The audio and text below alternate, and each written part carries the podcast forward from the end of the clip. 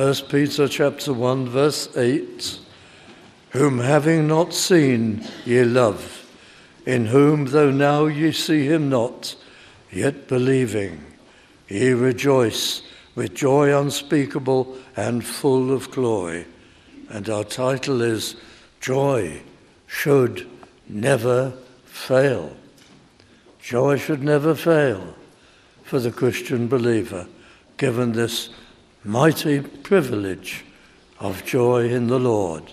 Says the Apostle Paul, rejoice in the Lord always. And here it is in 1 Peter chapter 1 and verse 8. Now, without recapitulating, we notice that in verse 8, Peter has moved to the present tense, whom having not seen, ye love, in whom, though now you see him not. So he's moved from the end of verse 7 at the appearing of Jesus Christ, but he's come back to the present at the time that he writes. And he writes, and his recipients have not seen Christ as he, Peter, has seen him, whom having not seen. Peter has seen him certainly He's an apostle, one of the disciples. He followed the Lord closely. He, by the Holy Spirit, has been enabled to remember all that he said and did.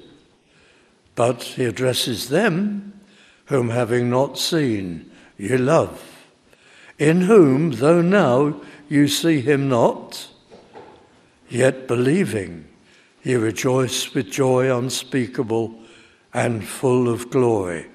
So while they do not see Christ, they know enough about him and have experienced enough of him to love him deeply and to be so indebted to him that they're filled with a joy which is unspeakable in our King James Version, inexpressible. It cannot be put into words. This Christian joy is quite different from moments of great happiness in the normal way of things. They may pass.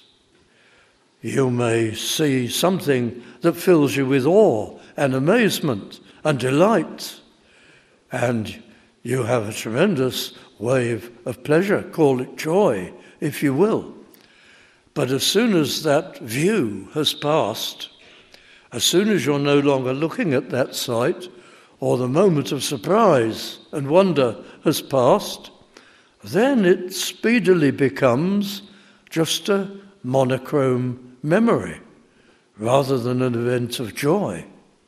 And so, with so many things, there is nothing in life to be compared with quite the joy, the happiness, that is given as a gift to converted believers in Christ. It endures. It even endures in times of deep trial and temptation and sadness and grief and loss, shock and fear.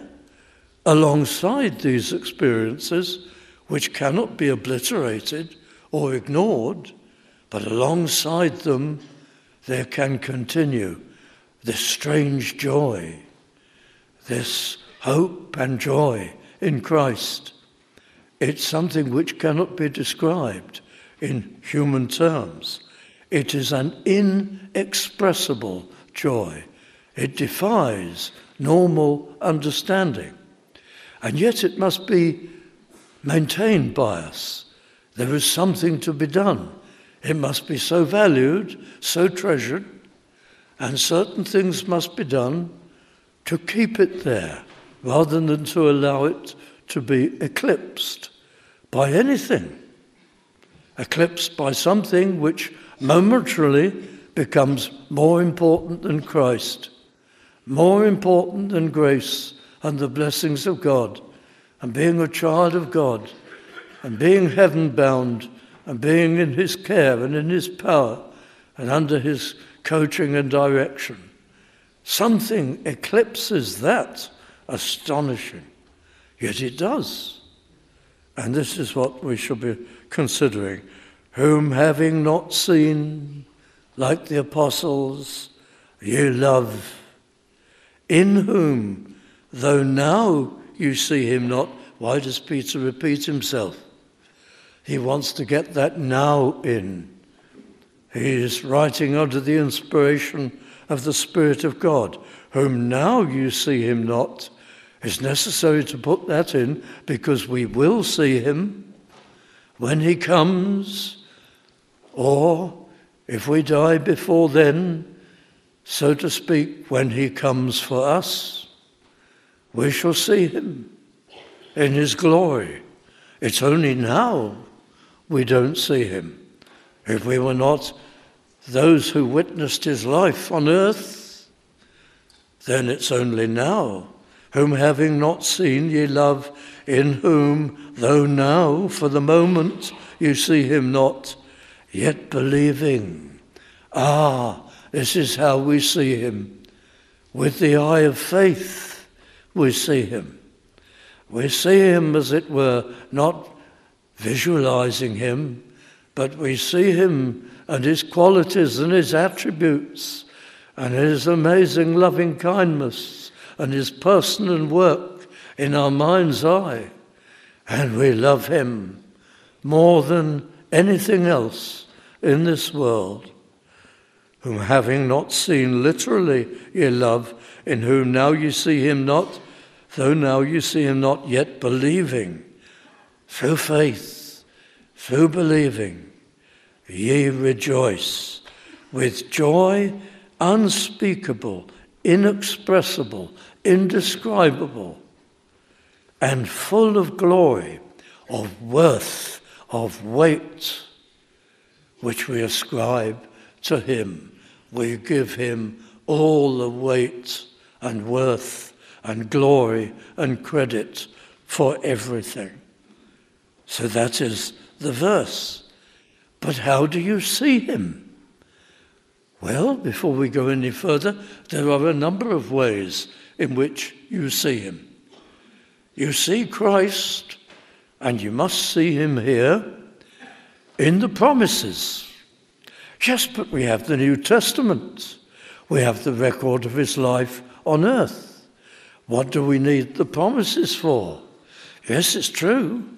In the promises of God in the Old Testament, Christ is somewhat veiled.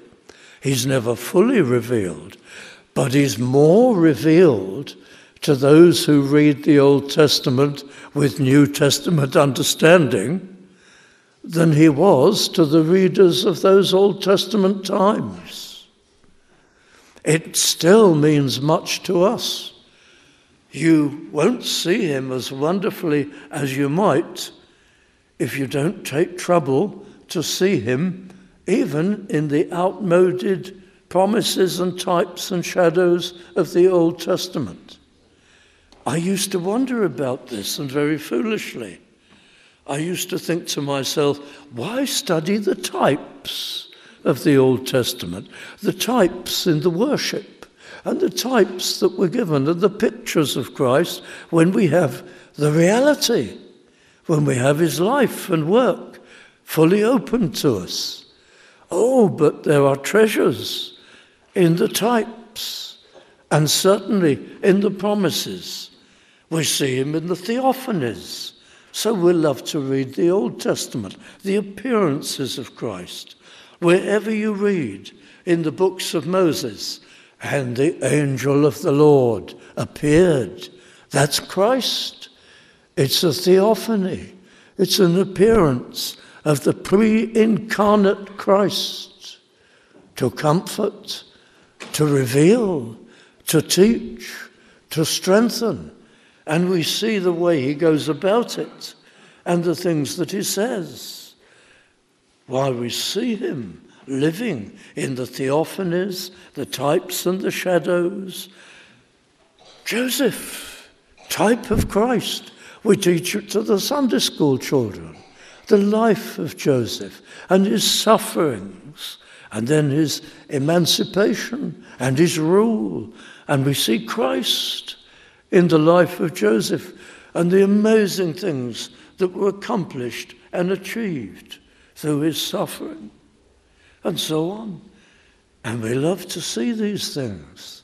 The Christian is building up his view of Christ by faith, even in the Old Testament.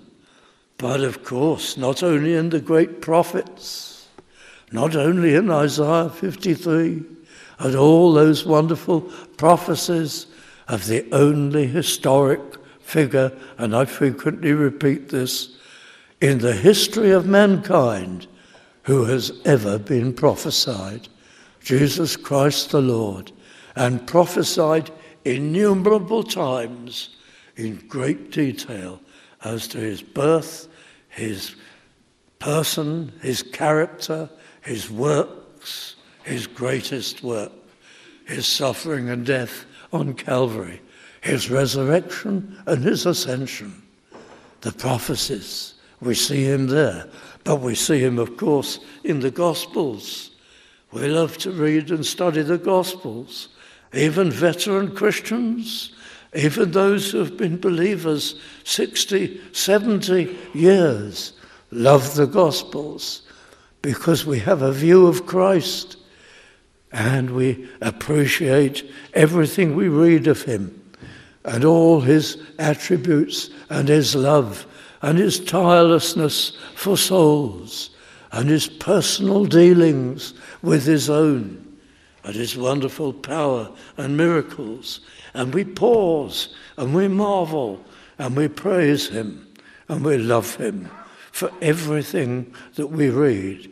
And we read through his life we read through his compassionate miracles. We read through the tirelessness of his journeys.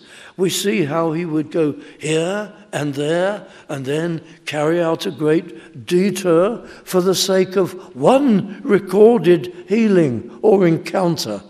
And we say, that's our Saviour, the lengths to which he will go for one single sheep the boundaries he will cross, and what he will endure for each one. We see a lesson in every event of salvation, but we see a, a lesson about Christ and his glorious person and attitude and work. And then we see it, of course, in his sufferings and in his death. And we see how far he would go in his great love for those whom he was determined to save. We saw his mighty condescension. Uh, condescension. You think of the humility of Christ. Humility in Almighty God, it doesn't seem to match the terms. And yet you see the everlasting, eternal Son of God, equal with the Father, coming down, down, down into the world and entering into human flesh where he could suffer, where he could be insulted, where he could know great humiliation, where his holy soul would be bared to all the ugliness and treachery of human life. And you think, what humility, infinitely beyond anything that we can value on earth. The amazing Son of God incarnate. We track him and trace him. And the more we intelligently look at these things, the more we love him. And then we think he did all that for us, for me. As Watts used to say in his hymns, for a worm such as I. He did all that. And how can we not love him increasingly? Then we think of his resurrection and we love him for his mighty power. No one in the world could do that except the God man, Jesus Christ. And we see his resurrection appearances. It's wonderful to read about them and just to pause and to think, look how familiar he is with his disciples, how kind he is to them, how he will even cook for them and provide for them on the seashore, how he speaks to them and what love he shows to them. But he's the risen Lord. And it shows us that he would do all that, that even in eternal glory, when he's King of kings and Lord of lords, the immeasurable, glorified Christ, he will show familiarity and loving kindness to each one of his own. We've seen it in the resurrection appearances, the kindness and the personal familiarity that he will exhibit. Then the ascension, and we see his mighty power and his care of the early church and his revealing of himself and his miraculous power through the apostles and the wonder of the expansion of the church. Then you see his love in his dealings with us, in our personal salvation, and the patience he showed. And you think back to your testimony, and you think of the time it took in many, many cases for us to be saved. And you think of the time over which we first heard the word, the gospel, we first heard words of pleading to us to turn to Christ, we first heard the arguments, and we felt the touch and we were moved and we were drawn, and yet so proud were we, and so obstinate and so resistant and so sinful. We resisted and resisted and resisted. And why did not God just discard us and judge us on the spot for our shallowness and foolishness and unappreciativeness and terrible conceit and waywardness? But no, in great gentleness, he continued to draw us and to call us. And we say, as we look back, what a Saviour we have. How astonishing his love and his patience and his long suffering and his kindness. Never on earth do we see such things. So we love him and we feel great indebtedness to him. And then we see the way he keeps us as Christians through so many falls and so many failings. And yet he's ever with us and near us and at our hand and hearing our every cry. Well, by the, this is how we see him with the eye of faith and we pause and consider these things often. We reflect, we review, we praise, and we think. And these are duties. Because although joy is God given, we have a duty to keep it alive. And this is here in this text whom having not seen, ye love, as an active component there for us in whom, though now you see him not, you will, yet believing, ye rejoice with joy unspeakable, inexpressible, and full of glory. Glory to him. Give him the worth and the glory and the praise as you admire him. Well, I'd like to continue into verses 9, 10, 11, just briefly, and then the apostle comes right back to the point, and particularly in verse 13, where you get the great exhortation. But look at verse 9 receiving the end of your faith, even the salvation of your souls. Well, friends, if verse 7 went forward to the appearing of Jesus Christ, and verse 8 came back to the present, whom right now you love because you see him with the eye of faith. Verse 9 joins both together, receiving the end of your faith. You receive it now, the end point, the purpose, the object, the goal of your faith is salvation. You've received it now, but you'll receive it completely and fully when you enter glory, receiving the end of your faith, even the salvation of your souls. And verse 10, and there's a purpose in this digression which will take place, of which salvation the prophets have inquired and searched diligently, who prophesied of the grace that should come unto you. The translators have provided us with some italicized words. They're not in the original Greek, but they help make the point, which is intended by the original Greek. Of which salvation the prophets have inquired and searched diligently, who prophesied of the grace that should come unto you. In the gospel age, the gospel would be preached, and you would be converted. You would receive this grace. And then at the end of life's journey, you enter the eternal glory. But what is intended by this digression? It continues for a moment in verse 11 searching the prophets, searching what manner of time the Spirit of Christ which was in them did signify, when it testified beforehand the sufferings of Christ and the glory that should follow. Why does the Apostle Peter begin to talk about this? The prophets who prophesied of Christ and the grace of Christ and the work of Christ missed something. What did they miss? Verse 11 searching what or what matter, manner of time Christ would come. When would he come? And in precisely what form would he come?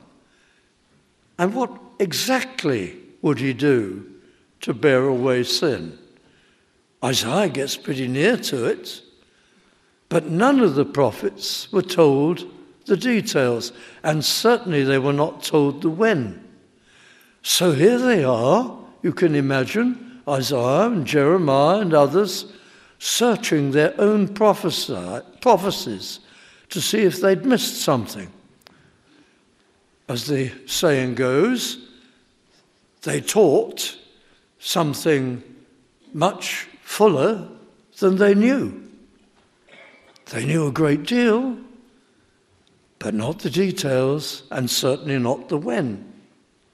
And this is mentioned by Peter because what he's effectively saying to us is this how privileged we are in New Testament times, in the age of the gospel, the age of the church. How very privileged. Even the greatest of the prophets didn't see as clearly as we see. They knew Messiah was coming. They knew he would take away sin. It was in this they trusted. All the sacrifices of old pointed forward to this. God would make a way. Repent of your sin, he will forgive you. Messiah is coming. He will actually do the great work of intercession and the mediatorial redemptive work. Trust in God's provision in Messiah. But they didn't see it. How privileged we are. Now we live in a blaze of sunshine, of truth.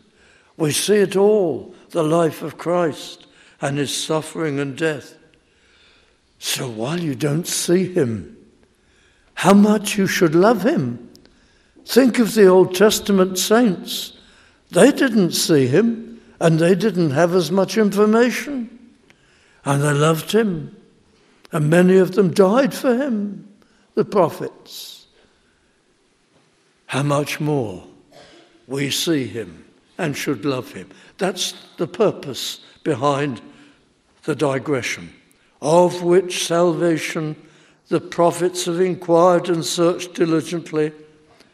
Verse 11 searching what or what manner of time the Spirit of Christ which was in them did signify. By the way, did you notice those words in verse 11? What manner of time the Spirit of Christ which was in them did signify. The Apostle Peter, under inspiration, just slips that in. Never forget, Christ was the author of the Old Testament. The Spirit of Christ which was in them. Christ was the order, the author of the Old Testament. That's why when we read the Old Testament and we read a prophet or we read the books of Moses, we don't say, like we do if we're analyzing human literature, we don't say, I must find out about the author of this book of the Bible. I must find out about Isaiah or Jeremiah, because, like human authors, they will have been influenced by their childhood and what they learned when they grew up, or what historic events they witnessed. And this will colour their writings and help us to understand what they mean. We don't analyse divine literature like that in a humanistic way as we would if we were studying Shakespeare or anyone else in time. Because Isaiah wasn't the author, ultimately, and Jeremiah wasn't the author. The Spirit of Christ, which was in them, spoke. Christ was the divine author of it all. So we don't stoop to human technicalities in the interpretation of the Bible.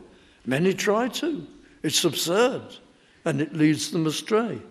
This is like no other book. Searching what manner of time the Spirit of Christ which was in them did signify, when that Spirit testified beforehand the sufferings of Christ and the glory that should follow. Verse 12 Unto whom it was revealed that not unto themselves, but unto us, the gospel age believers, they did minister the things which are now reported unto you by them. Peter was one of them that preached to this group of churches in Turkey. By them that have preached the gospel unto you and it would have been no good human beings preaching the gospel with the Holy Ghost sent down from heaven. The Spirit applied it to hearts. But then another point at the end of verse 12 not only are you gospel age Christians far better off than the Old Testament saints, even the noblest of them, you're better off than the angels. Look at this tailpiece in verse 12 which things the angels desire to look into. Better off than the Old Testament heroes of faith, better off than the angels, so much information and light and understanding of Christ, such a clear view of Him to our faith, how much we should love Him, and we should never let go of the joy that that gives us. Never. That's the point. So the, the digression is to challenge us and show us how well off we are as New Testament Christians, whatever trials we may go through. The angels can't tell the future. In heaven, they know the theory of the way of salvation, but they gaze down to earth to look at the Christian church and the conversion of millions and the changing of their hearts to really understand the ways of grace and to marvel at them. They wait for it to happen. And if the good angels, the holy angels, can't tell the future, the fallen angels, even less so. They can't tell the future. Don't think the devil, in his tempting of you, and the demons of darkness can read your mind and know your future. They can't. But that's another subject. Friends, this reasoning is just to underscore our tremendous privileges. Now, the Puritans had very profound views of uh, this matter of Christian joy. And many of them particularly focused on the loss of joy in the Christian life. And they divided the loss of joy, or if you like, depression in the Christian, and times of sadness. They divided it really into uh, that which comes from illness. Well, they said it all came in some sense from illness, but that which comes from serious illness, and that those causes of depression or loss of joy, which actually are our fault as Christians. Something has gone wrong. And there has come about a season of um, spiritual darkness or gloom or depression because something has eclipsed Christ. They were pastoral realists, the Puritans, in all their sympathy. Perhaps the greatest Puritan work on depression was a relatively brief work by Richard Baxter. And that uh, came from a sermon preached in 1672, not very far from here, at the Church of St Giles, Cripplegate, which is in the middle of the Barbican in the City of London. St Giles Cripplegate is one of very, very few medieval churches that has survived to this day in London, survived the bombing and so on, all the way round it. It may have survived, unfortunately, its spiritual light doesn't survive so well. But it was there that the uh, minister at that time, famous well, one of the most accomplished Puritans, Dr. Samuel Annesley, he was the rector at that time, and he started something called the Cripplegate Morning Exercises, which was a daily sermon, very early in the morning. And that church, which was very large in those days, would be packed to suffocation. And great Puritan preachers would come and preach at the beginning of the day. On the Monday of this particular week, John Owen was the preacher. On the next day, it was Richard Baxter. The causes of melancholy and and uh, over much sorrow, the causes of melancholy and overmuch sorrow, and its cure by faith. That was the title of the sermon. It is still published today by several publishers. It's about 60 pages long. I estimated the sermon must have taken about two and a half hours to preach. A friend of mine said four hours. No, I don't think people had to go to work, even though it started early with the exception of a few comments on the physical causes of depression, which were all about humours of the blood and ancient Greek nonsense, which is no longer uh, taken seriously. However, with that exception, uh, Richard Baxter begins to tackle depression. And he starts with all the causes that are down to us. Something has eclipsed Christ there is uh, something we can't have. There is a source of grief which has become too big, too important to us. There's something we're impatient for, something we want, maybe materialistic, maybe with regard to relationships, whatever. He lists them all. All the possible reasons why we have gone wrong. By the way, in Puritan days, when you spoke about the cure of melancholy, was their word, the cure of depression, they meant that word in the Latin sense. They didn't mean it as we do today. Cure tends to mean healing of, removal of. But the Latin is care, the care of depression and overmuch sorrow. That's the meaning of the term. It's a work which should be read by all pastors and workers with people giving comfort and help in times of depression. It's brilliant to this day, without exception. There is self examination to be done.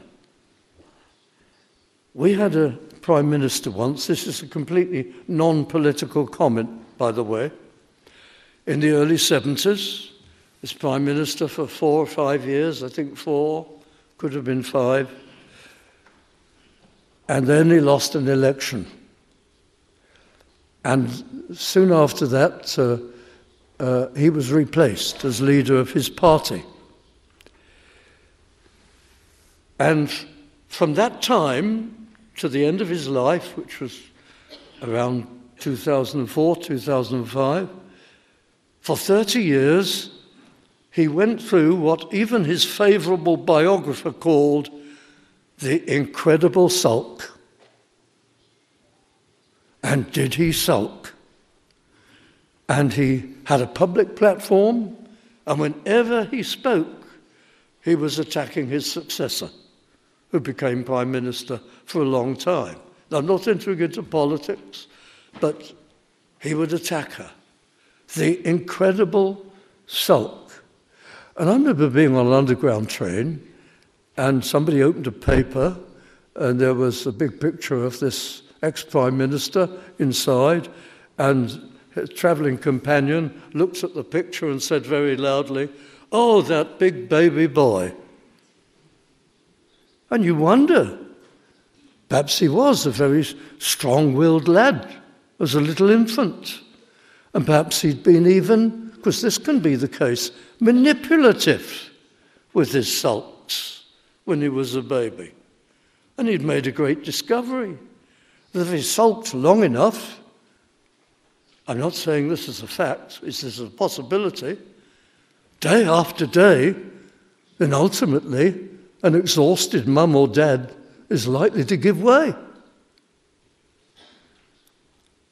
And this maybe became a technique. And when he was an adult man of great skill and ability in his sphere, and greatly successful, and he gained power, he never got over his childhood tendencies. Maybe spoilt baby boy was the explanation. Who knows? Don't let any of us as Christians be like that. Living with depression, it may be an illness.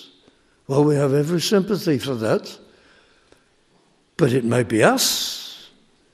Something has eclipsed Christ. Something has taken away the high esteem in which we hold Him and the sense of wonder at having the treasures of heaven and life and eternity and the blessings of Christ every day. Something has taken it from our mind. And the Puritans dealt with that also to challenge us and to help us. And I think this is where Peter is going. Because look, in verse 6, and I'm coming now to conclusion, wherein ye greatly rejoice, though now for a season, if need be, Ye are in heaviness, suffering through manifold, various temptations, read trials, that the trial of your faith, being much more precious than of gold that perisheth, though it be tried with fire, might be found unto praise and honour and glory at the appearing of Jesus Christ. Whom having not seen ye love, in whom though now you see him not, yet believing, seeing him with the eye of faith, ye rejoice with joy unspeakable and full of glory. And then the digression of which salvation, verse 10, the prophets, and that little tailpiece on verse 12, which things the angels desire to look into. You are better off than the prophets and the angels. So now the big exhortation. Verse 13 Wherefore, wherefore, in the light of all this, Gird up the loins of your mind. Gather those long garments that would trip you up round you. Pull yourself together. View your Saviour. Be sober, watchful, and hope to the end for the grace that is to be brought unto you at the revelation of Jesus Christ. That's the conclusion of this line of thought Christian joy. If it's eclipsed, do try girding up the loins of your mind. Think, review, revise, praise God, and revive your Christian joy, and God will always help you.